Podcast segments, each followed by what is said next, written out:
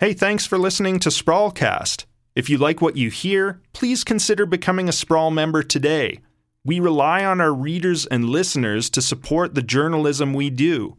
You can sign up at sprawlcalgary.com. The next stop, Sprawlcast.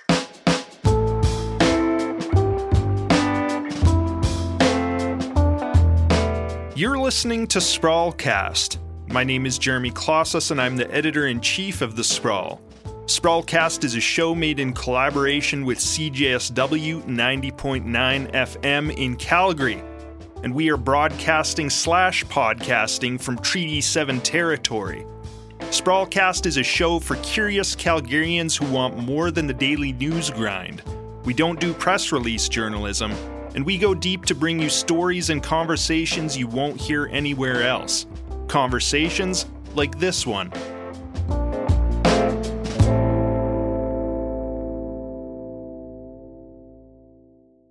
A few months ago, I did a series of sprawlcasts on the idea of neighborhood, looking at how we can strengthen the fabric of our neighborhoods in a time of division and alienation.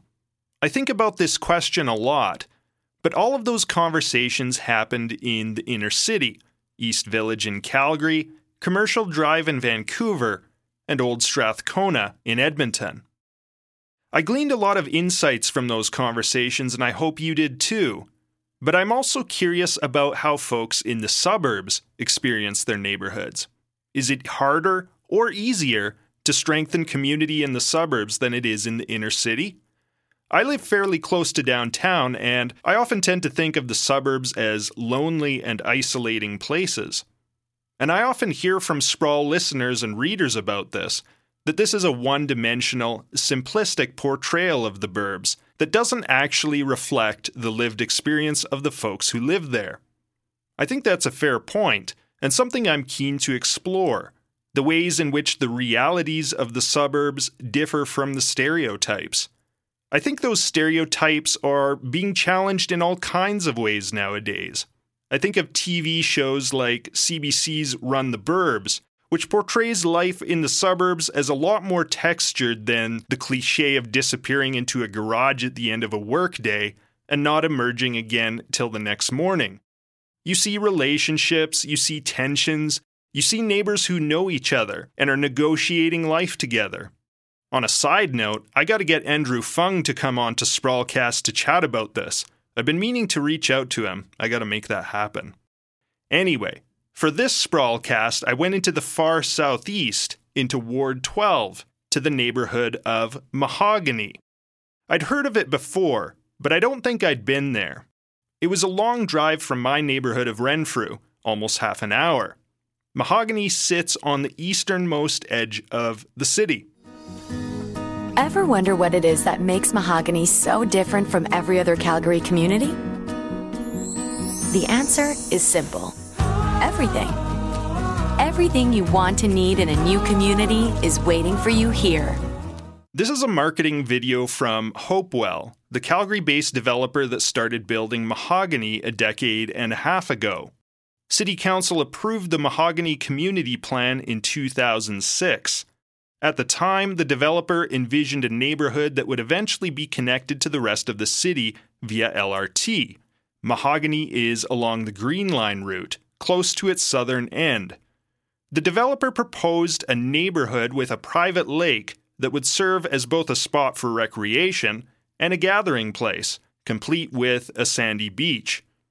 The idea was that the neighborhood would be a place to live, work, and play in the parlance of our time. Come and build the castle that makes you feel right at home, where the city's best lifestyle is making waves. Where you'll find the conveniences you need and the amenities you love all in one place. And where connections come naturally. In a community that turns neighbors into friends. All right, so that's a bit of the marketing material. But let's take a closer look at Mahogany. The city has put together community profiles based on data from the 2016 census, which gives insight into the demographics of each neighborhood in Calgary. And Mahogany is a relatively affluent community. Household incomes were quite a bit higher than the city as a whole, 136,000 in Mahogany compared to 97,000 citywide. One in four people in Mahogany was an immigrant. Unsurprisingly, 90% of Mahoganites used a car to get to work, and the vast majority of people in Mahogany were homeowners. Only 7% were renters. Now, again, this data is from 2016, so it's getting a little dated at this point, but it gives you the rough strokes. I went to Mahogany to speak with Councillor Evan Spencer. He's one of nine rookie city councillors who were elected last October. And while that's interesting, that's actually not what I wanted to talk to him about. Before being elected, Spencer was a community organizer. He was involved with the Homeowners Association in Mahogany and spearheaded a project called Abundant Community. It's based on a book called The Abundant Community by John McKnight and Peter Block. It's a worthwhile book, a short read, and the thesis is basically that the power of our neighborhoods sits dormant and needs to be awakened. Our neighborhoods, they write, can sustain our health, help us raise children, take care of the marginalized among us, and more. But they observe that this power is silent on most streets where we live. We've gone from being citizens to being consumers. And instead of looking to our neighbors for help with our needs, everything from when we need a cup of flour to when we need advice regarding personal struggles, we often default to companies and professionals. Our neighborhoods, they write, have become incompetent in providing for our most basic human needs, and we're all poorer for it. So, what to do about this? The good news, they write, is that what we need is already right beside us. It just needs to be activated. The people who live around us have gifts, and so do each of us. It's just that we're often not sharing them with each other in the neighborhood. So we have to resist domination of a consumer society and reweave that social fabric. McKnight and Block envision neighborhoods where there's a lively sharing of gifts for the benefit of all creating streets where there's relationship, genuine encounter, and surprise instead of the flat emptiness of modern life. This is what they mean by abundant community. I spoke with Councillor Evan Spencer in Mahogany on a frosty winter day. We met outside a new lakeside complex called Westman Village, a high density mix of condos, shops, and restaurants built by another Calgary developer Jayman built. And as we walked by the lake, Evan told me about how he moved to Mahogany with his family seven years ago. At the time, he was a pastor for Bow Valley Christian Church, and he moved here as part of a church planting experiment. The whole, I, one of the ways that this place is designed that kind of captivated us and is really exciting about it is it's it's created to draw people to these central gathering places. Mm-hmm. Um, so I actually get depressed sometimes now when I drive through other suburban neighborhoods that haven't put that kind of thoughtfulness into the design and it's just row upon row upon row of houses. Uh, you don't have to spend much time in mahogany to get a sense of it. It's designed to create a certain certain style of mm-hmm. life and living. As you can hear, Spencer is an enthusiastic community booster who has no qualms about praising Mahogany's developers. I'd hope to get a bit more of a tour from him, but it had snowed the night before, and we were descended upon by a host of leaf blowers. Uh, we gotta walk past that. Yeah, yeah, yeah. No, okay. I'm gonna do a sprawlcast on leaf blowers at some time, so I'm just getting.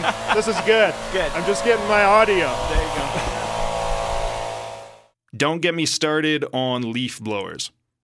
Anyway, we retreated into Analog, a coffee shop in Westman Village.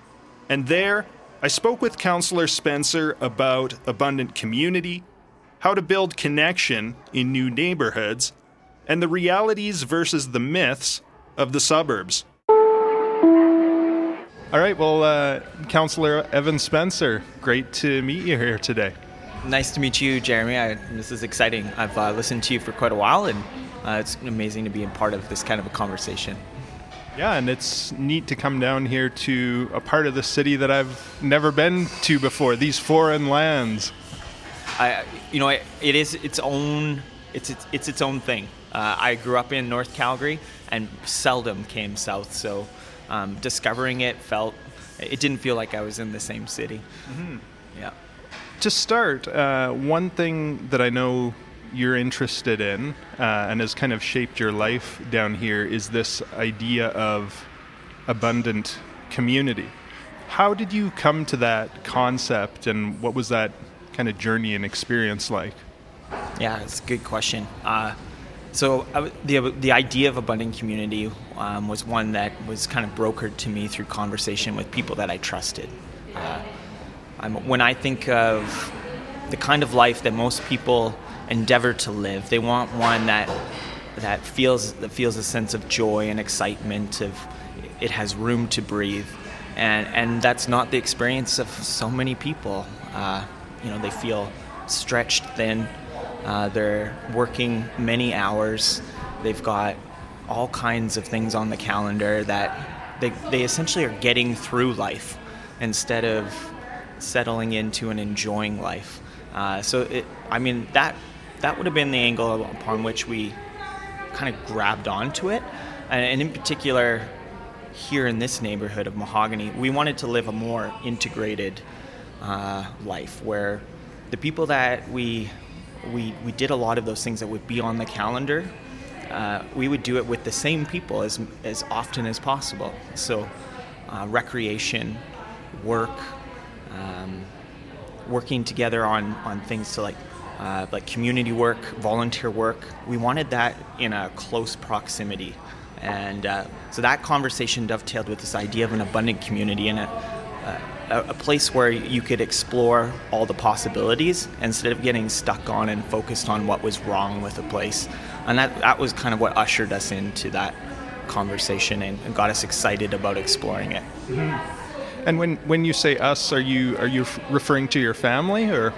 Yeah, certainly my family. So my wife and kids, and uh, but then I also I moved into this neighborhood with uh, some other families. So um, this was a conversation that had um, probably two, three, and in some cases five years run, you know, runway ahead of it before we decided to make this change and sell our homes where we lived, kind of scattered across the city, and all of us moved together. So we actually ended up with four families on one street together, very intentionally.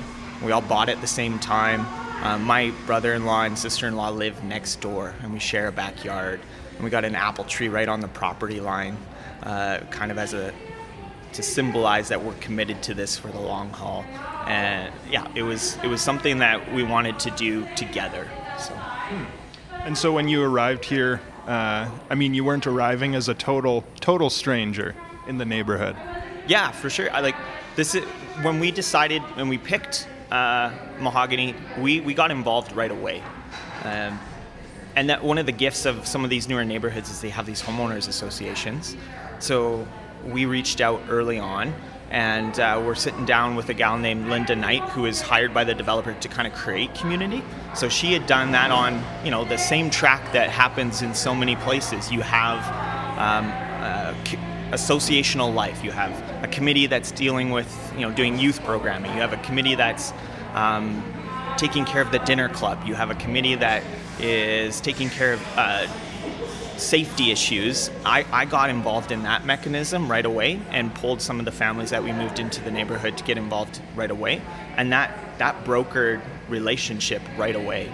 And not only that, it also uh, helped us feel a sense of ownership and agency in the neighborhood right from the get go. So before, I had, I was I lived in my neighborhoods. I participated in you know church life. I participated in clubs. I participated in these things, but it wasn't con- directly connected to where I lived. Oftentimes, I was driving 15, 20 minutes to go participate in those things, and this was the first time in my life where all of that was connected to one place.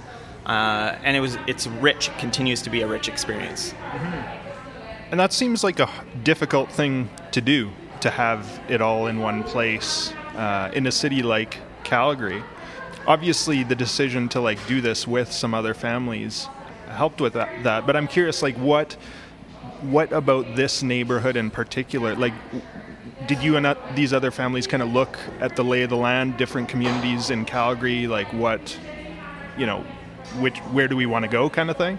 Yeah, absolutely. Uh, I mean, so the built environment was huge for us when we got here.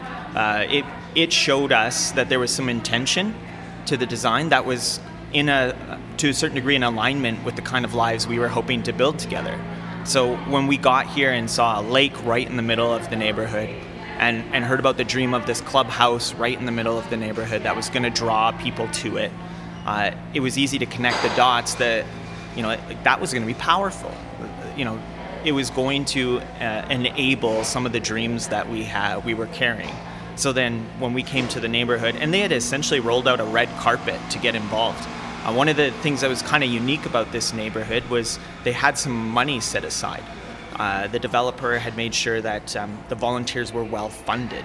So w- when we got here, if you ha- carried a dream of a dinner club, you weren't on your own. You didn't have to go out and get funding. You didn't have to, like, you just aligned yourself with this dream of a, a life together in this neighborhood and small town feel, and, and all of a sudden, uh, your dreams were being nurtured and money was being put behind it and organizational power was being put behind it. And you became the hero in this new emerging neighborhood of, of bringing something to it. Mm-hmm. uh, and I, I, think that, that was in hugely hugely influ- influential on a whole variety of families. And some of my best friends now are people that i met that were wrapped up in in that volunteer mechanism in this neighborhood and and giving their gifts to the neighborhood and it, it absolutely propelled me and uh, it gave me a, a, foundation upon which to enact all the dreams of, of an abundant community, uh, of an idea of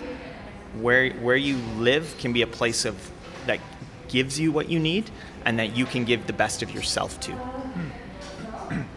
And do you think that is easier or more difficult to do in the sub- suburbs versus the inner city? Because that's a, I find that to be an interesting uh, question. You know, people like myself who live in the inner city, we tend to think, you know, those ties are more, they're easier to form in the inner city because of close proximity and you know you can more easily get around by sustainable transportation and all that sort of stuff but i mean to me who lives in the inner, inner city like we're in I'm in the far reaches of the city. So I'm, I'm curious how you see that in terms of, you know, how easy it is to do in the suburbs and, and what are some of the challenges there or maybe some of the, the gifts uh, that are there. Yeah, great question. I think you're right. It is, it's more difficult to sustain, I think, because again, like the built environment does shape how we live our lives. Um, and so, you know, that that idea of, of the front drive attached um, garage home where the family drives in, they park their car, and they don't even have to wave to their neighbors. They can do their entire life basically insulated from the people around them. Um, you know, this is interesting. Uh, one of the anecdotes I think of here in Mahogany is this is one of those places people come just before they save up enough money to go to acreages. It's, I've, I've met quite a few great families that have kind of come to Mahogany, and they have the big home and then they move out and it's almost like these ever increasing isolation right it's a it's a pro it's a journey from the inner city out to having your own kingdom out uh, in, the, in the outlying suburbs of Calgary, uh, in the regional areas around Calgary. I, I think it's harder to find and it's harder to sustain that kind of community.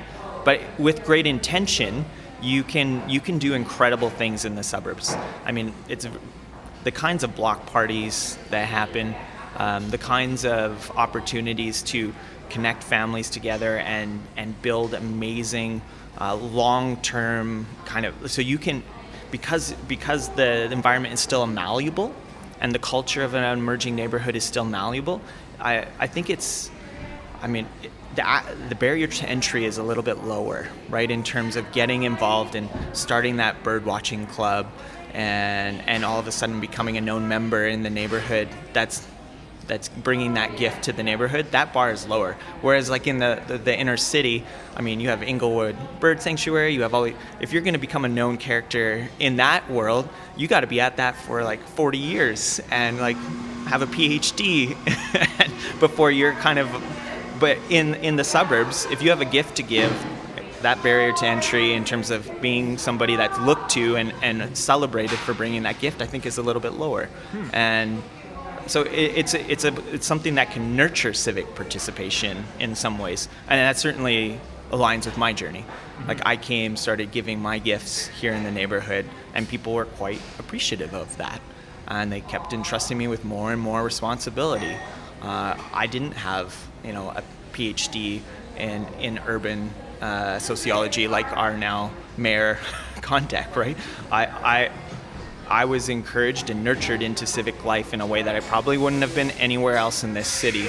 So while it definitely, I think it's harder to find it and sustain it, it also provides some interesting access points uh, to civic life. Yeah, yeah. Yeah. Yeah, that's something I wouldn't have thought of, but it makes sense in a in a newer community that all those kind of social bonds are they're just taking taking shape, right, in the culture of the neighborhood. The abundant community group. So there there is or was, as I understand it, an abundant community group out here. Can you just tell me a bit about how that got started and what what the idea was? Yeah, for sure. So I stumbled across uh, some of the work that was being done up in Edmonton. So they, there's a fellow up there by the name of Howard Lawrence who, uh, in his own neighborhood, uh, became very compelled by what could happen if he very intentionally started to connect his neighbors and map the gifts that they carried. So he took his own street and um, essentially enacted on some thought work that comes out of the States called asset based community development.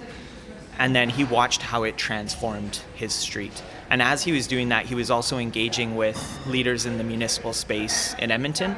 And they became so compelled by that story and what happened on his street that they actually started to build a framework upon which this could be used to nurture that in other geographical on other streets and in other places in the city. And then it ended up becoming a, program that they run.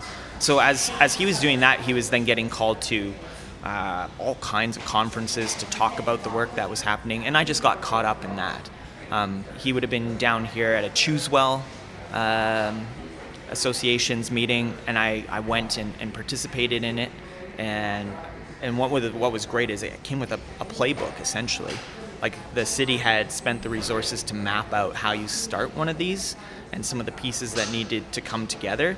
And and I'm a cockeyed optimist kind of guy like what could go wrong kind of guy. So I grabbed that playbook and I just started tackling the to-do list and uh, ended up applying. And I think to this point I'm the only one in the southern region of Alberta that was given money got grant money to set that up. So that was my job for a year. Uh, I got to uh, nurture that idea of what what happens when a street connects well and you create a community of care at a block level. And of course, I was experiencing that leading up to it, so I had some stories of my own to tell, and and and then obviously COVID hit, and I got sucked into I got sucked into Councillor Keating's office, and now I'm on a whole new journey. So it's kind of on ice a little bit right now, uh, but certainly lots of great learnings along the way, and I'm really excited to see what its next stage of evolution will be here in the neighborhood and, and more. So I'm really excited at the possibility that something similar can happen in our own uh, our own governance structures here in Calgary mm-hmm. uh, to speak about the value and to nurture the value of neighboring here in Calgary. Yeah, I mean, I was thinking about that earlier this week, like the, for example, the Snow Angel program. I don't know if the city still has that, but the idea of you know you shovel your neighbor your neighbor's sidewalk if they can't and that kind of thing. One of the points in that book, The Abundant Community, I'm only partway through, but I, I find it interesting. Like they talk about how you know communities have become incompetent, by which they mean you know they don't fulfill basic human functions for us. They don't th- those networks of support, you know, supporting the health of people, all that kind of stuff. And so it is an interesting question of, you know, if the city wants to do a program like that, are, is the social, the, yeah, the social fabric thick enough to support that? Yeah. Oh, I, I, I think probably not in lots of different places of our of our city. But one of the one of the things that's amazing about Alberta in particular, and then obviously Calgary, is we have this long lauded history of real incredible volunteerism um, through our community leagues and Edmonton community associations here in Calgary. I think we're at a stage where they've probably been a little underserved, under resourced. Their stories haven't been told the way. I mean, we have amazing organizations like F, um, like Federation of Calgary Communities, um, celebrating volunteers that are doing amazing work. But the municipality, I think, one of the things that it can do is is shape culture just by the kinds of conversations we have uh, in the council chambers and the kinds of resources that we make available to Calgarians to feel a sense of ownership and get involved. Similar, like I equate it right back to that when I came to this neighborhood and there was a little pot of money available for me that that really expedited my journey of feeling connected and involved and being given agency in my neighborhood. I think the city can do that potentially at a, at a much larger level. So, I mean, I'm quite optimistic that that social fabric is, I mean, it's probably not as weak as we think in, in a lot of places, but can very quickly, we can put some new layers of weave into that very quickly if it becomes if it becomes something that we, we focus on and care about. Mm-hmm. So, I mean, seeing seeing your new podcast, you know, Mighty Neighborly pop up was one of those moments where it's like, yes, you know, like this conversation hitting the news and hitting media and becoming a part of our collective conversation in the city, I think is a big link in that chain. Mm-hmm. And, and, so thank you for taking a step into this. and I'm hope I'm, I'm optimistic. I'm hopeful that this is going to be like our fabric is going to be a lot more resilient in the years to come. Mm-hmm. Yeah. I'm curious, like when you when you look at, you know, you talked about the gifts of people on the street. I think you it was the phrase you used, like the, the, the different gifts that people have. Is it difficult to get people to think in those terms and to to shift out of kind of this consumer mindset. So like if I need something and I have enough money, I can pay professionals to do this or that or fix my door or whatever whatever little need I have, the market can satisfy it. And and what you're talking about is something different where pe- people are going to each other. Is that difficult to shift people's mindset? Is it a tough sell? I, I think at the beginning it is and it, and it really will it really depends on where you find yourself like one of the gifts we had on our street was everyone was relationally displaced um, when we all moved on to that street together seven odd years ago our networks kind of got untethered like we came from different places where we already knew who our hairdresser was. We already knew who um, our, took care of our kids. We already knew who we carpooled with. And then you move together into a new neighborhood. All of that, you're, you're a free agent to a certain extent. And and because we focused early on relationally on our block through some block parties very early on, some of those connections were made, and so people are doing life together uh, in, a, in an amazing way. COVID has absolutely impacted that um, over this last stretch. So one of the things I'm excited about this year is re reinvigorating that.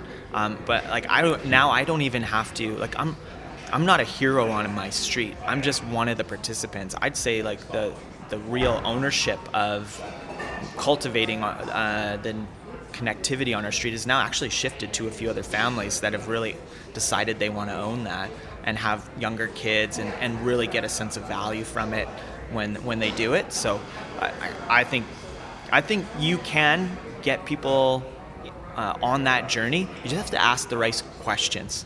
You just have to be willing to, to take a few steps. Like one of one of the lines I used as I did this work is you, there's you, you have no idea what opportunities are out your front door unless you take that first step and cross the street and knock on the door. Um, one of the things my wife and I did early on on the street was she makes amazing banana bread. So she would make a loaf, and anyone that satellited in around us, we'd deliver that. That would open up a conversation, and then shortly after, we were inviting them over for tea, and uh, you know that turned into I, I go for runs with Nevin across the street. Um, we have a guy down the street, Brenton, who, when it comes time for the block party, uh, he's got a connection in with an inflatable company with Astrojump, so he, he's our, our, our link into that.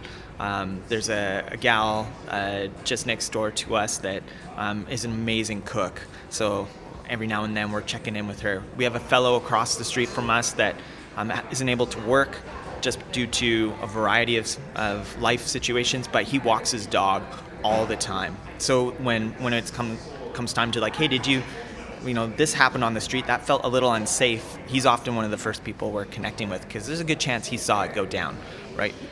We've created that web, and I think creating that web is just a little bit of intentionality, and it can be quite intoxicating when you start to get the value out of it right away.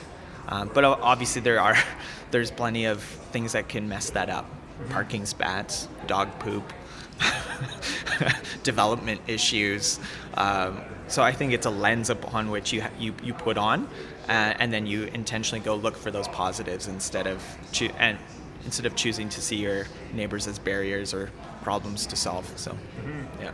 Is are development development issues an out an issue out here as well?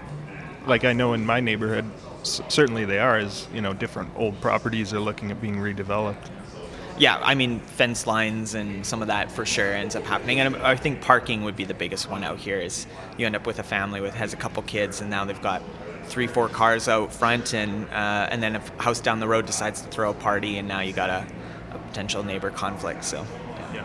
yeah. I hear the leaf blower. I'm just gonna pause for a second. Yeah. Oh yeah. I'll just let him go yeah, by. Yeah. Okay. we can take a drink. Yeah the scourge of my life. Don't get me started on leaf blowers. Anyway, I'm curious about the in the abundant community project uh, you have something called block connectors yeah. what's what's the idea there yeah so the the block connector is somebody that has taken ownership of 20 to 40 houses so uh, you know a small enough section of the city that you can really sink your teeth into it and actually know uh, like it's it's not so big that that it's it's an impossible task to actually know the names and and a little bit of the stories of the people that that they're tasked with. So you, you take a street, you take a cul-de-sac, you take a, a, a small geographical location in the city, and you you give that person a, again a sense of agency that like they're tasked with keeping that that block, that cul-de-sac connected, um, and hanging out once or twice a year.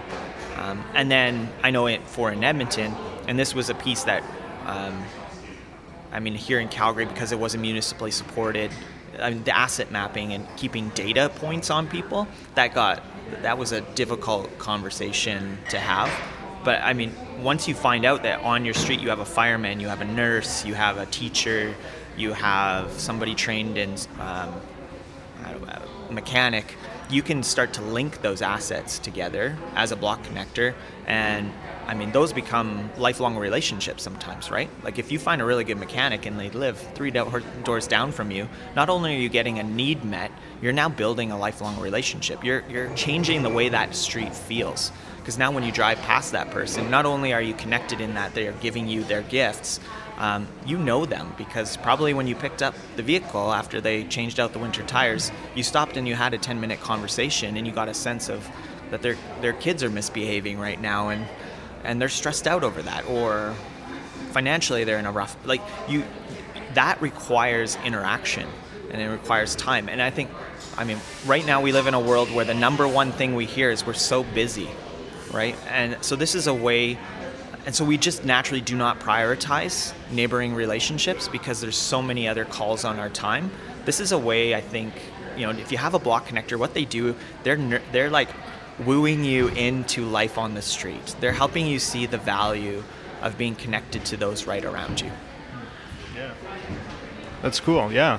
Yeah, what have you seen come out of that?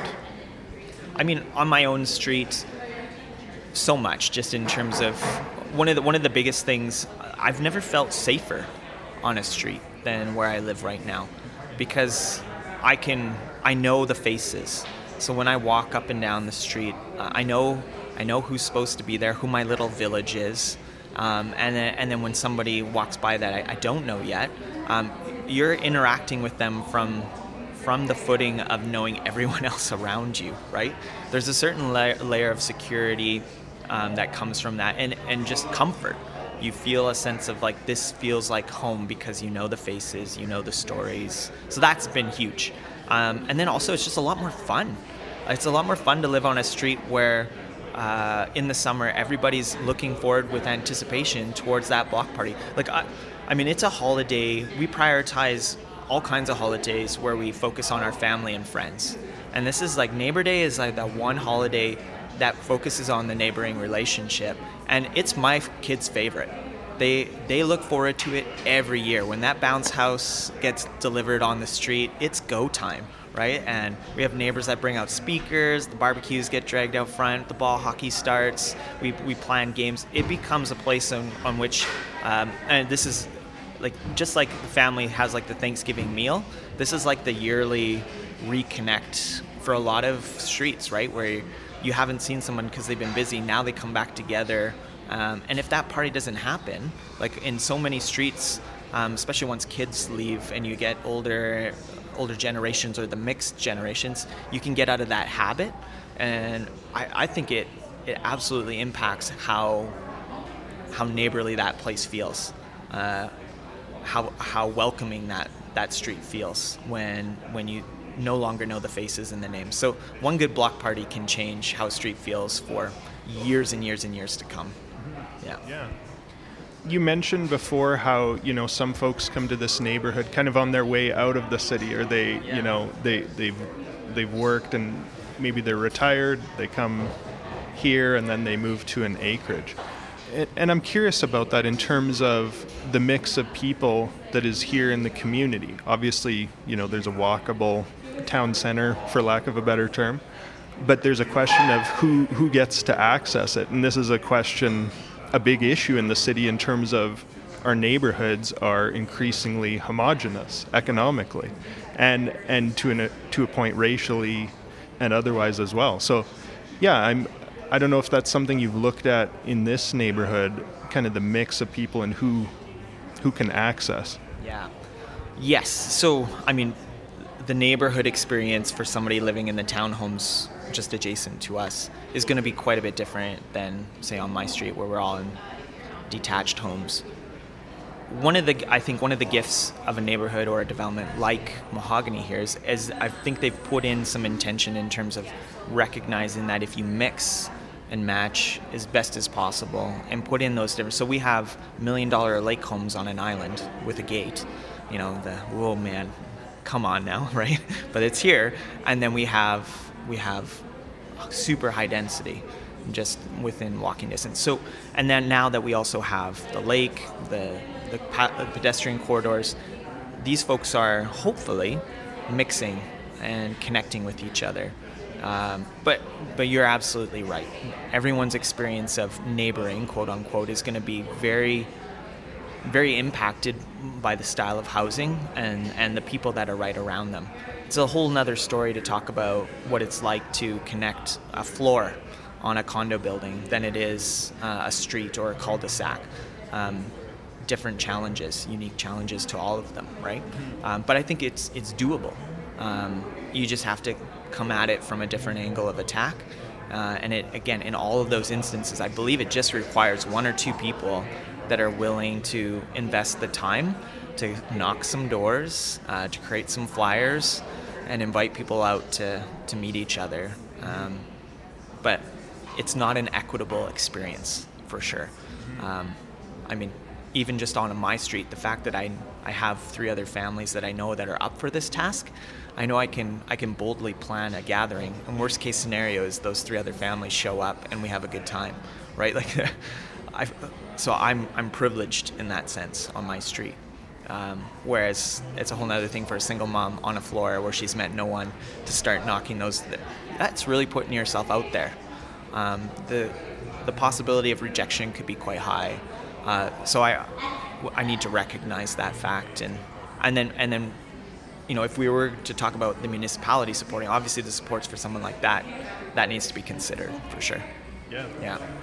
And you mentioned the safety of the street, and there's an interesting tension there too in terms of you have community cohesion, which is which is a good thing.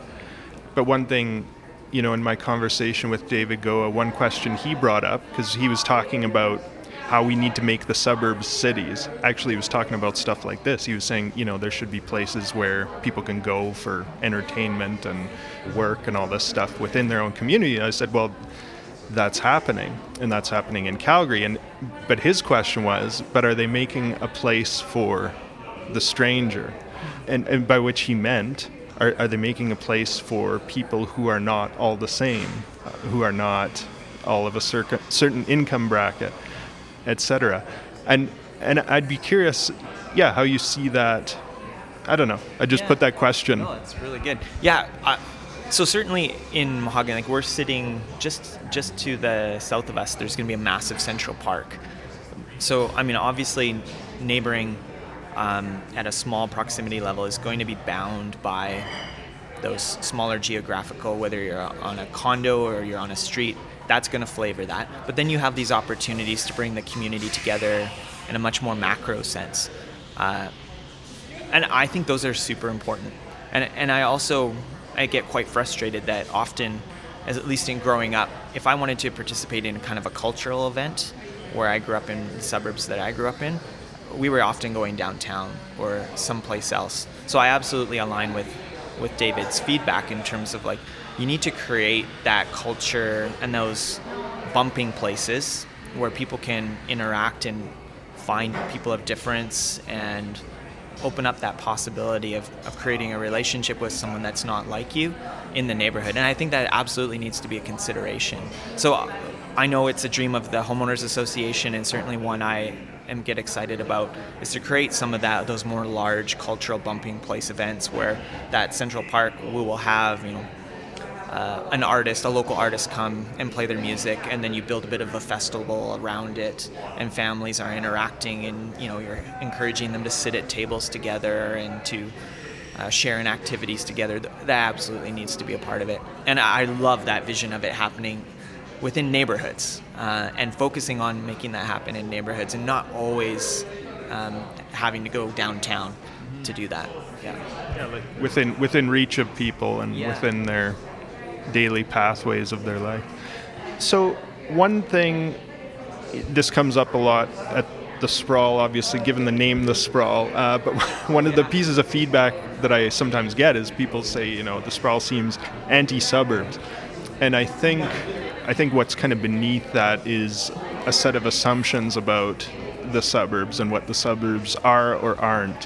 When we think about these ideas of abundant community and isolation and all these things, it, it's easy to kind of oversimplify maybe and say, you know, if you live in Hillhurst, then that's a connected experience, and if you live in Auburn Bay or I don't know, Mahogany, then you're uh, that's an isolating experience.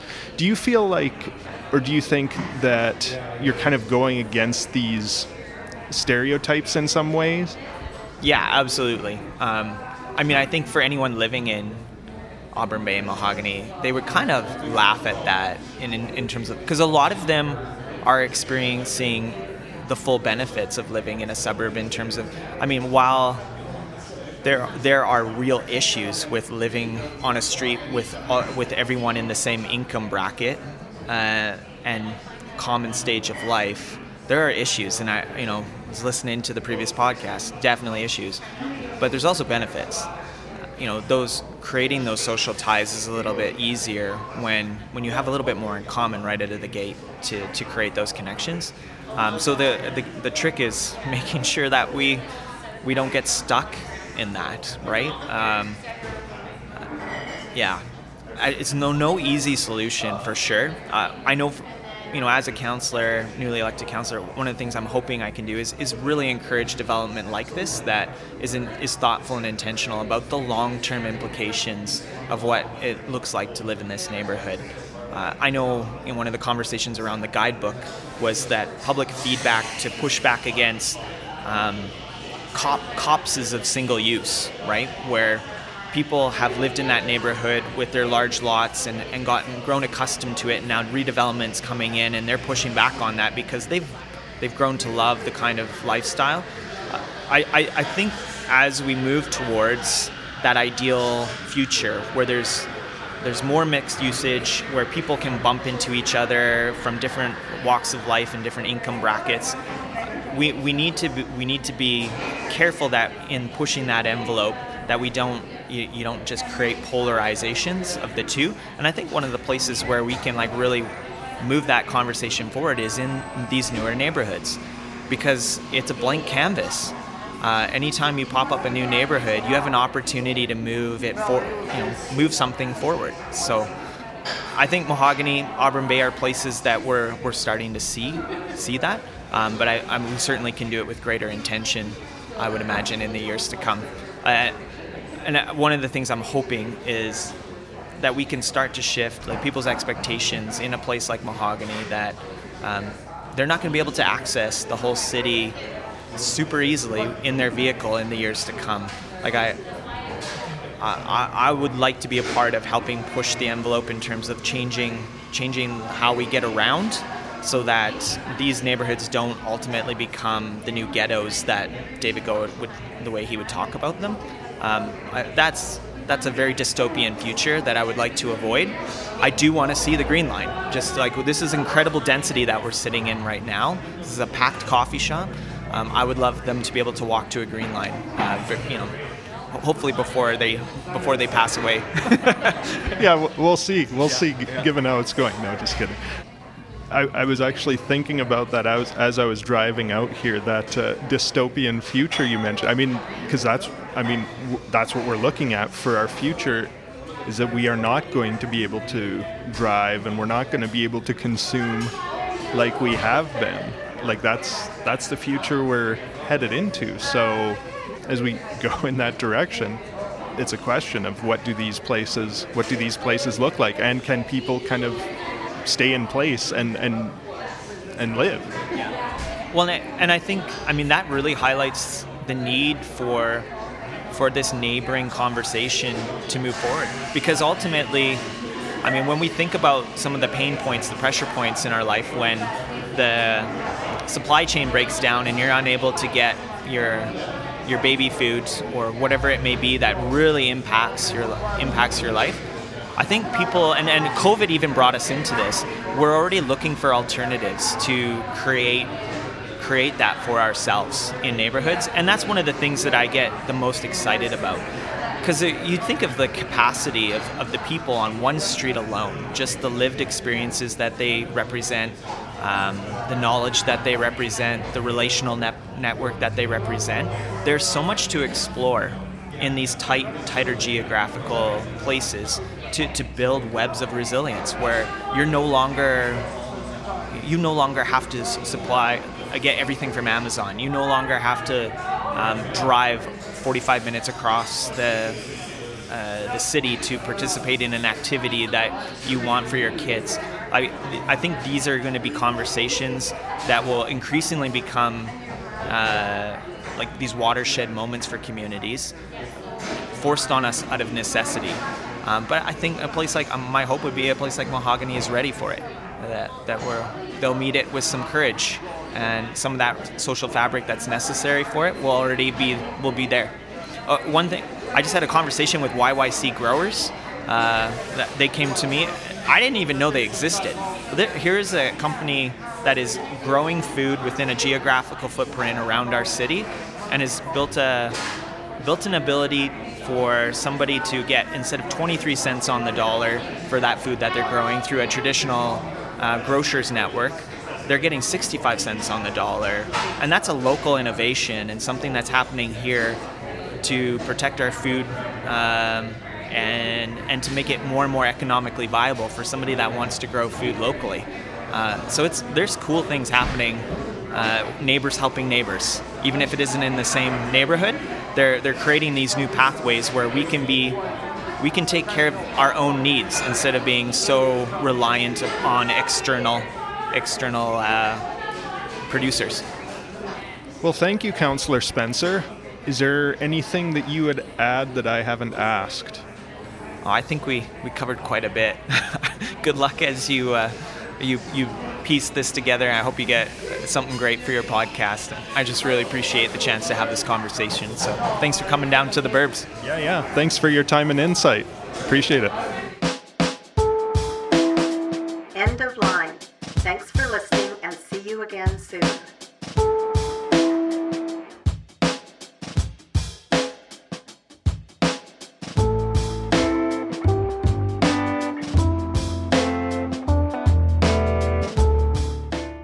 Listening to Sprawlcast. My name is Jeremy Klaszus, and I'm the editor in chief of The Sprawl, and this has been my conversation with Calgary Councillor Evan Spencer. This interview was recorded in December in Mahogany, despite the best efforts of leaf blowers to ruin the entire thing. You will never win, leaf blowers. You will ultimately be vanquished. Stay tuned for the Sprawl's 47 part series on leaf blowers. In seriousness, though, make sure you're signed up for the Sprawl's weekend newsletter, if you're not already. We send it out every Saturday morning, and that's the best way to get the latest from the Sprawl, including stories, Sprawl casts, and or comics, depending on the week. This episode was edited by Mike Todd. Our theme music is by Dandy. Augustino and Kenny Murdoch. Our C Train narrator is Holly McConnell. Thanks for listening and see you next time.